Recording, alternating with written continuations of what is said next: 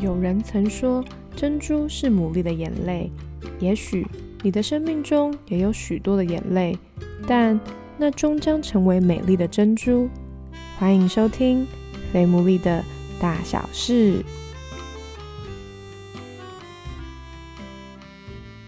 Hello，欢迎大家收听我们今天第五十一集的《非牡蛎的大小事》。那今天这一集呢，我觉得也是我自己个人非常好奇，也相信是大家可能你不论是看脸书，或者是你自己在滑你的 IG 的现实动态，都会可能会常常发现，你周围的人好像渐渐开始有多了这个新的选项，就是露营。那因为我本人对露营非常的没有概念，同时也不太算是很有兴趣，所以今天我呢，我就发现说，哎，我这个朋友呢，他，我发现他最近就很热衷于，虽然很热衷嘛，至少我看到一两次、两三次，他们都有分享他们露营的生活。那今天的来宾呢，也是我们肥牡蛎的老班底，就是威廉跟子瑜。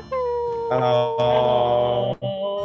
耶，很久不见！我们刚刚才一开始在讲的时候才说，哇，真的好久不见。一开始想要先问你们，就是为什么你们就是会开始露营？我我开个头好了，我我们这个经历应该追溯到我们前年底嘛，去了一次 glamping，就跟朋友去 glamping，就是那种豪华露营。然后那次豪华露营前，我们其实呃心里面期待值。也不低吧，应该说蛮高的，蛮高的。那时候也很多人在豪华露营。对，因为子云就看到网络上很多人去豪华露营啊，然后我好不容易就揪了一团去露营，然后谁知道呢？我们那一次的豪华露营的经历还蛮差的，每个人人均下来，第一价格不便宜嘛，那第二就会觉得它有点不上不下的感觉，就是那个价钱我可以住到饭店，然后跟朋友。可以很好，隔音可以很好，隔光应该会比较好。但是你露营当然也是追求一种比较朴素、比较简单。但是他我们晚上玩游戏的时候就被旁边邻居来敲门说他小朋友在睡觉，我们声音可不可以小一点？然后就破坏了我们想要出去跟朋友玩。当然我们不能要求说他隔音真的很棒啊，但只是说整体下来我们就觉得说。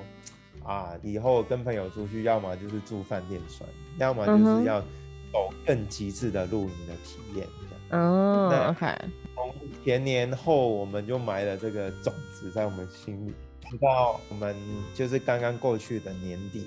我们就终于觉得说，住了一轮台湾的饭店，就觉得说，像我们出去住饭店，你一晚几千到一万，它就是那样，就是家徒四壁那种感觉，就是有更大的房间，只是你能够体验就是跟家里不一样的感觉的差别还是蛮低的。所以我们最后就是做了一些研究后，就决定说，好吧，我们来露营这样，因为我们。在短时间内也不觉得我们可以出国，但是我觉得有时候还是得转换一下在工作跟城市里面生活的一种切换，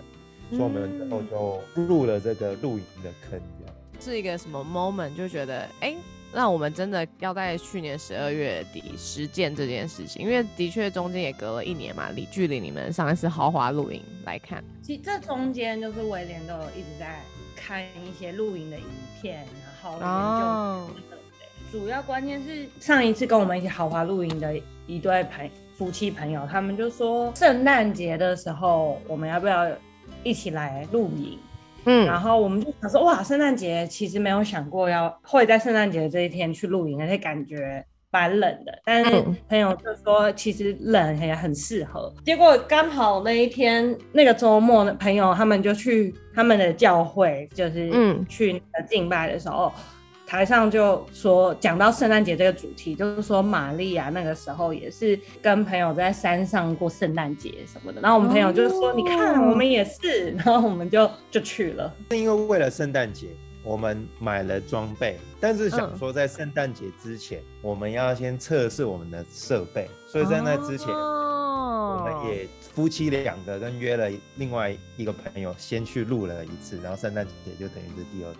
那所以等于第一次你们试露营，那时候你们的天数都是两天一夜吗？还是什么？我们试录的时候很好笑，因为那是临时，就是我们把它当做测试录影。威廉就找到一个很近的营地，就是在新北市，然后所以离我们家开车大概四十分钟。嗯，然后我们那一天我还上班，然后上到四五点。我们才去，然后去的时候就是很快，就是在天黑以前把帐快速的搭好。那个严格来说也不到两天一夜，所以大概是一天一夜吧。就是我们就快速搭好，然后晚上在那边住了一个晚上，隔天一早吃完早餐就走。所以就是一个超快的露营，为了为圣诞节的那个比较长三天两夜露营做预备。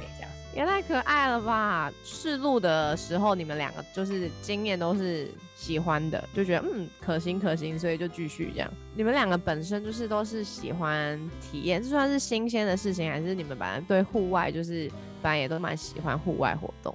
应该说我们两个本身的一个 motivation 驱动力都是学习呀。我很喜欢学习一些新的体验、新的学习嘛，像你说，嗯，但是那一天。我们花最多时间就是在搭帐吧，就是因为第一次搭帐，跟我看了很多影片，但实际跟搭帐当下还是会有一些状况跟体验上会还还是会有一些瓶颈的问题吧。但是整体而言，我们那天还是蛮正面的吧，虽然是蛮累的。结束超开心的，因为对威廉来说就有点像他把他一直看的影片终于实现，他可以。我们回来以后，朋友就跟我们说，你要好好的珍惜出路的第一次露营的这种兴奋，因为就是一种其实超累，可是你就是不知道为什么，就是觉得很很兴奋，很开心。因为达成了一个那种里程碑的概念，对，就是自己在一块空地里亲手把一个东西搭出来，然后还吃饭还睡觉。那你们第一次的设备啊，那些用露营用品都你们是一次就带齐全了，还是你们那时候你们是陆续增加的？我们是陆续增加，就是我们第一次已经买了帐篷了，嗯，然后好像我们才知道原来不是每一个人第一次都会先买。都是，但我们那时候是有先买一个帐篷，可是我们其他设备是用租的。可是像帐篷，就是应该市面上有各式各样的嘛，对不对？那么多帐篷，可是帐篷他们是有帐篷专卖店嘛？可是你如果他只是网络上不没有办法试睡啊，这种你怎么有那个信心下单？你们是怎么样做的各样的挑选呢？我们在订第一个帐篷之前，我们有去卖露营用品的。店已经也逛了好几家。帐篷来讲，它有登山用的帐，因为登山它通常都要用背包背，所以它的体积跟重量会很极致的轻量化，所以它相对可能你在里面站不起来，你可能就要半蹲或者爬进去这种帐，那种叫所谓的登山帐。嗯，那有另外一种，就是我们开车的话，就是它比较算属于重装备的话，它就是相对的体积跟重量就会大很多。呃，因为我心里面对露营的幻想，就是说有一堆朋友坐在萤火旁边，我们聊天，弹吉他吗？唱歌。对对对，有那种有那种感觉，那种 camp 国外那种 campfire，好棉花糖啊那样。所以我们走的方向就是最后决定买这个帐，其实它的选择也是因为它可以在里面搭两个内帐，就是外帐以外有内帐，内帐就是说我们可以在内帐里面铺放自己个人物品啊，然后有自己的床垫，有一点像是两房一厅的概念，就是所以我们。那个帐篷是可以邀朋友别的一组朋友一起露营的。哇塞！你说在帐篷里面，他还帮你格局哦？对，就是有格。所以那时候威廉选的时候，其实我我没有研究，他就研究了一轮，他就跟我说他想要买这个帐。然后我就说，因为我看到其他很多很美的啊什么造型啊，我就说，哎，为什么？我觉得这几个比较漂亮啊，为什么你要买这个？可是他就跟我解释说，研究完一轮，他觉得在台湾很少看见有这种两房的帐篷。他说他想要邀朋友，他觉得不是每个朋友都有自己的帐篷，这个帐篷会比较容易邀到朋友可以一起，就让他买了。哎、我觉得这很酷哎，我觉得就是听到光连选帐篷这件事情，其实感觉都可以有有一点认识一个人的感觉。哎，威廉就真的是一个他很重视跟人相处的人。我一直不会定义露营，哎，就是经营露营这件事情，其实你们也不是只是为了好像自己充电，而是好像同时也也是一个你们可以跟朋友们在一起的时间。但反过来讲，就是因为我们的装备就是比较重装的，所以人越多，其实搭起来也越轻松。哦，OK，像你所说啦，我觉得我们想要把我们这些时间回忆，也是可以跟我们可以一起去露营的朋友一起分享。然后，因为其实，在露营的当中，你真的会有很多时间没有事情做，所以你可以有很多时间聊天呐、或者你可以在那边玩桌游等等的，都是我们在城市生活里面，可能我我要赶下一个行程。你你去露营，你就没有地方去了，你也不着急，你不赶着下一个行程，所以你心里会有一种比较放松的状态，可以真的去多聊平常不太聊得到的嗯氛围吧。我觉得，哦，哦，听起来这样真的我没有想过哎，因为我之前我对我相信应该蛮多听众跟我一样，就是对露营第一个就觉得很麻烦，就是要带一堆东西，感觉就是不晓得要做什么。都市太方便了，网络 WiFi，然后追剧什么的。但你刚刚一讲，这样就是真的好像你可以在一个地方，然后大自然里面放松，真的可以帮助我们切换那个生活跟工作的这样子平衡起来。你们这样子从去年到现在露营了几次啊？我们现在录了四次了，包含第一次试录的话，就有一点像每个月一次的频率。那你们的营地有确定都有固定吗？还是你们会换或会选？我们暂时这几路都是不同的营地，我们对啊，我们然后也是看跟我们去的朋友是什么类型的，因为哦也蛮多有小孩的爸妈会对很想体验。对小朋友来说，露营很适合，就是可以接触大自然啊，奔跑。可是他们都会对于就是要露营这件事很害怕，因为觉得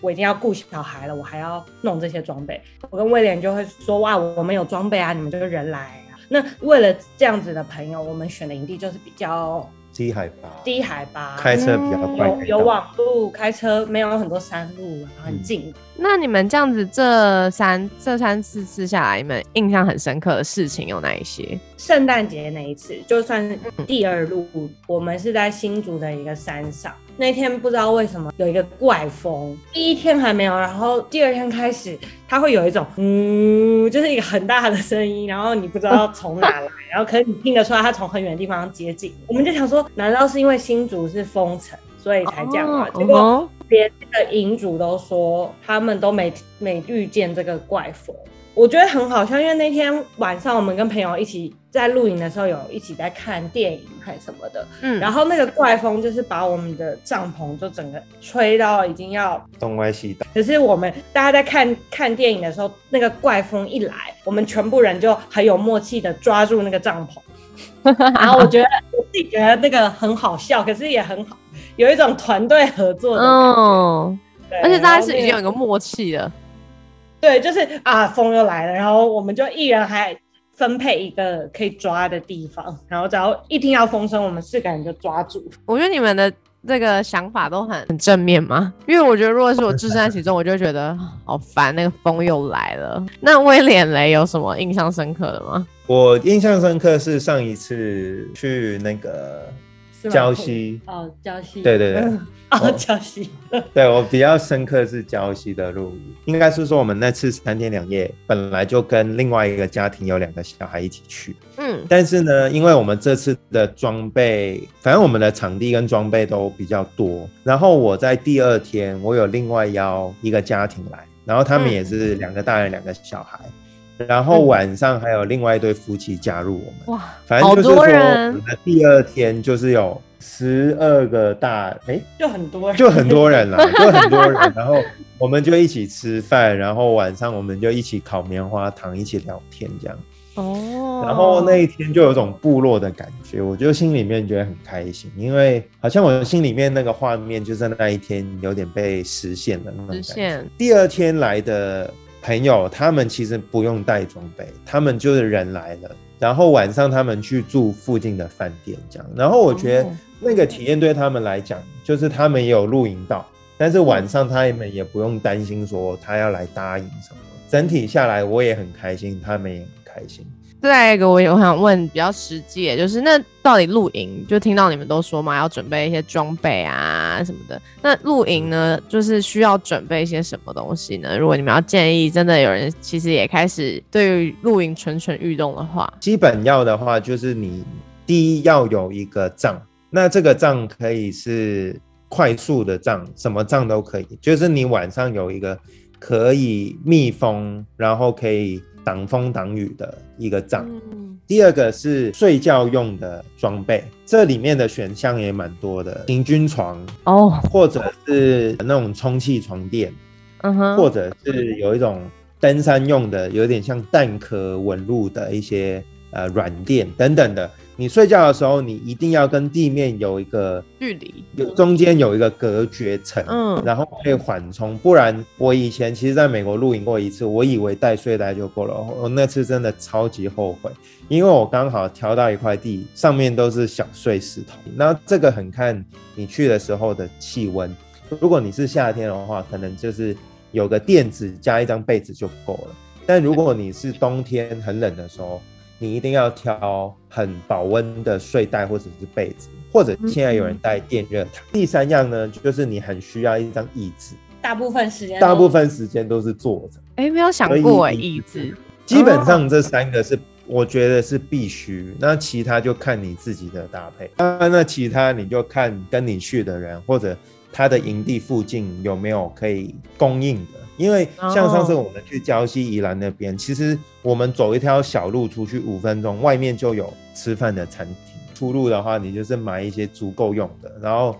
剩下的东西就去附近解决就好了。我们上次还叫得到 副片达。那你们有自己准备要煮饭的东西吗？对，我们是两个卡式炉。对，它卡式炉是要防风的，就是它旁边要有点遮住。哦，对，不然遇到那个新竹怪风。但就算不在新竹，一般你在户外本来就是风会比较大，所以用一般的卡式炉也可以，只是你要另外再买一些挡风板，加热的效能会降低蛮多。锅碗瓢盆、筷子那些，就专门 for 露营用的。对，因为其实我们第一次试录的时候，我们是带自己家里的，带完以后就理解为什么大家会专门买，因为就是。第一个家里那些瓷的是容易破嘛，锅子的体积又很大，可是露营的他们就是会有比较轻便的锅子，然后嗯那些碗都是钛的吗，比较耐摔啊，钢的啊什么就是耐摔。然后还有一个重点是，如果我们买了一套是露营用的话，我们回家就不用需要把它分类整理放回原本。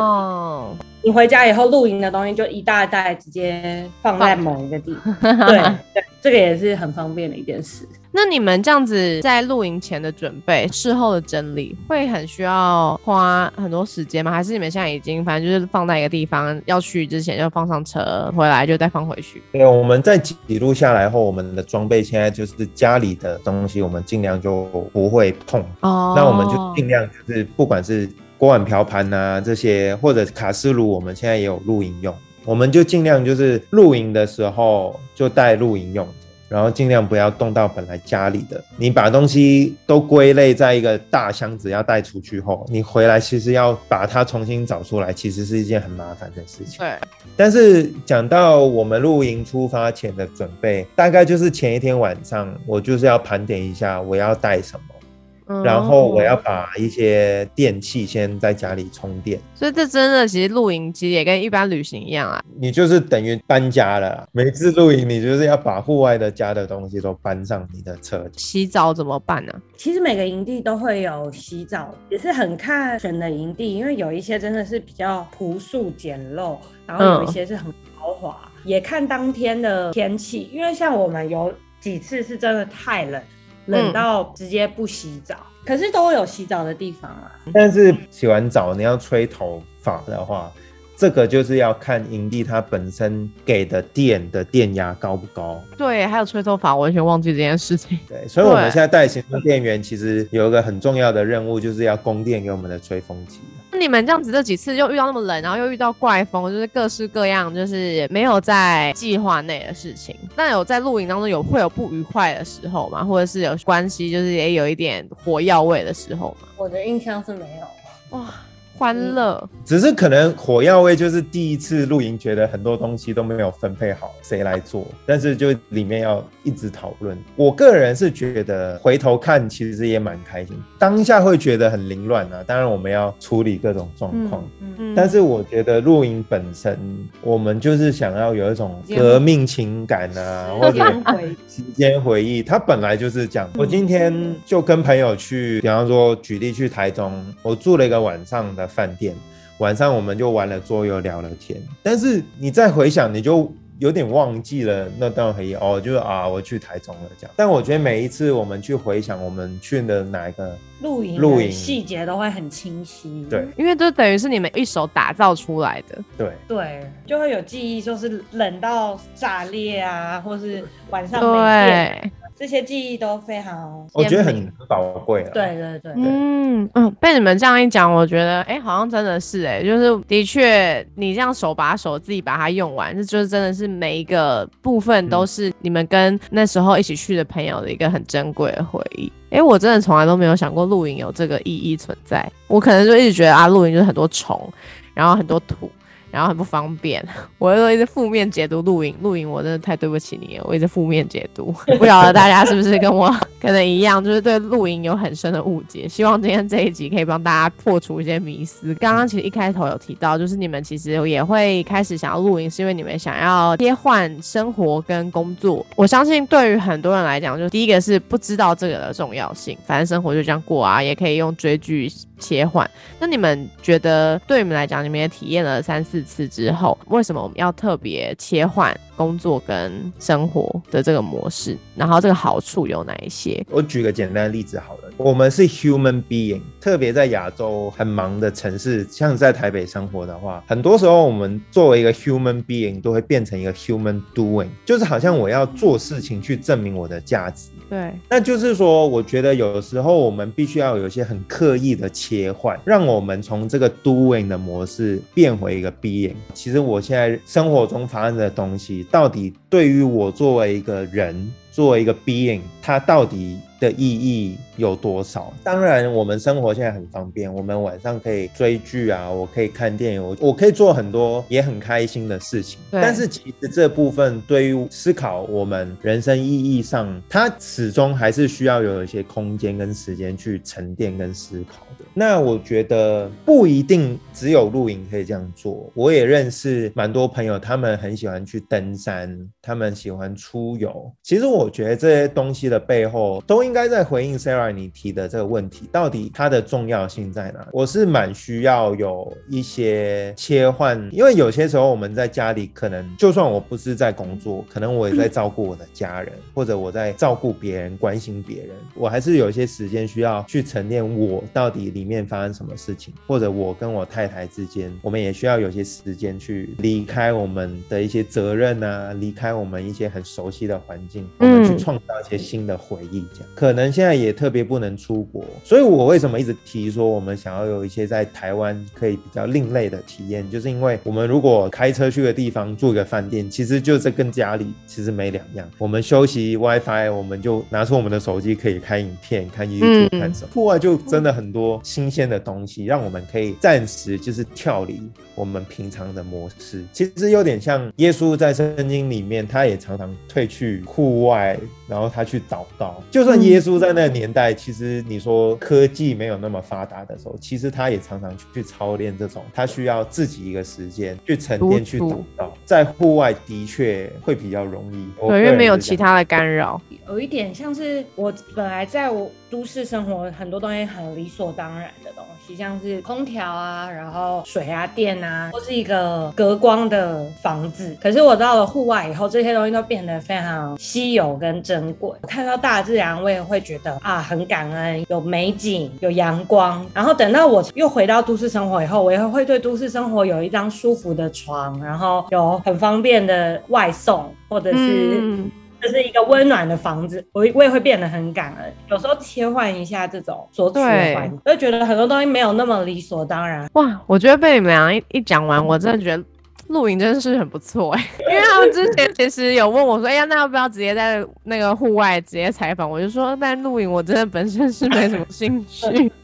但今天被你们讲，完突然觉得露营真的是一件太有意义的事情，难怪有这么多人很喜欢、很向往露营，因为真的是一个可以完全让你自己置身于你生活以外的事情。然后我觉得刚刚。紫云讲那个点也是很珍很宝贵的事情，就是不论是在哪个地方，你都可以为着那个当下很感谢，这个很有意义也很有价值的事情。甚至我觉得有些时候比可能去旅行住饭店，别人都已经帮你准备好了，好像还更有值得回忆的地方。最后题目，那就是我相信也有很多人一定在观望这件事情。那你们自己也研究了一年嘛？那你们觉得有没有什么是你们真的自己在体验完之后，你们想要鼓励现在在收听的人，他们？可以从哪边着手也好啦，或者是他们有没有哪些是一些地点是你们也可以哎实际的建议大家可以去试试看。我会建议他们可以先跟露营过的人先去体验看看。多时候呃我们的幻想跟现实面还是有落差，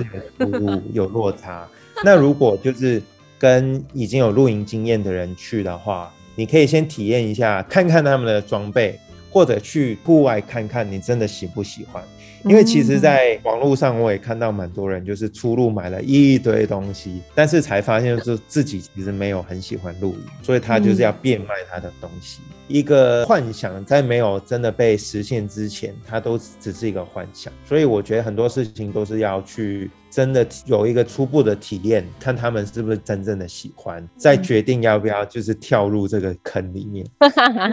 然后我觉得，因为现在资源也比较多，像在 YouTube 上已经有很多露营的影片，那这个也可以作为一个参考，觉得可以去露营用品店去问问他们的店员。这个东西实际使用起来，它大概会怎样啊？像我们买的很多东西，其实我们都真的，比方说那些床垫，我们都去躺过，然后我们才买。不管网络上看的，还是说。实际我们可以去体验做看看的店都蛮多的，我会蛮建议说先去看看做做问问，然后跟有经验的人出去露营看看这样。嗯，哇，这这建议真的是有露营过的人才可以建议的出来的，因为如果是我就觉得那就去啊，如果想要去的话就去啊。我觉得也跟威廉讲的蛮像的，是要找有经验的朋友一起。我们身边也很多朋友在观望，那我们就会鼓励说，因为我们。已经有装备，有也有一些经验，我们就会鼓励他们说，其实露营第一个没有你想象那么遥远，我们可以找比较市区的，像 even 台北市，好像什么河堤边都有露营区，你可以先从近的露营区开始，再来就是我们也跟某一些朋友说，我们去某一次露营的时候，你们可以只是来白天，你就带一张椅，带一双筷子。你就大概知道露营是什么样子了。可是你晚上你还是回家洗澡睡觉。我是觉得，就像威廉说的，都是可以先从小型的体验，它门槛没就没有那么高，试试看。然后你确定你喜欢了，你再入这个坑这样子。嗯，其实也不是只有露营这件事情啊。其实很多事情，我觉得像刚刚威廉讲的那个，就是如果你的幻想你不去实际做的话，那它永远都只会是幻想。露营其实只是众多大家可以去选择做的一件事情的其中一种，所以我相信很多人不仅是露营，或者是任何你现在可能也都想要尝试的事情，其实这个想法也蛮适用的。你也可以去问问看那些真的有实际做过那些事的人。很开心露营的前辈在今天跟我们的分享，希望有机会可以跟他们一起去露营。我相信以他们这么喜欢学习跟探索新事物，在接下来一定也会有很多新的事情可以继续跟我们分享。那我们也可以敬请期待未来我们的老班底再次的再跟我们分享他们又学到了些什么。那我们今天这一集就到这边喽，那我们就下一集再见，大家拜拜，拜拜，拜拜，拜拜。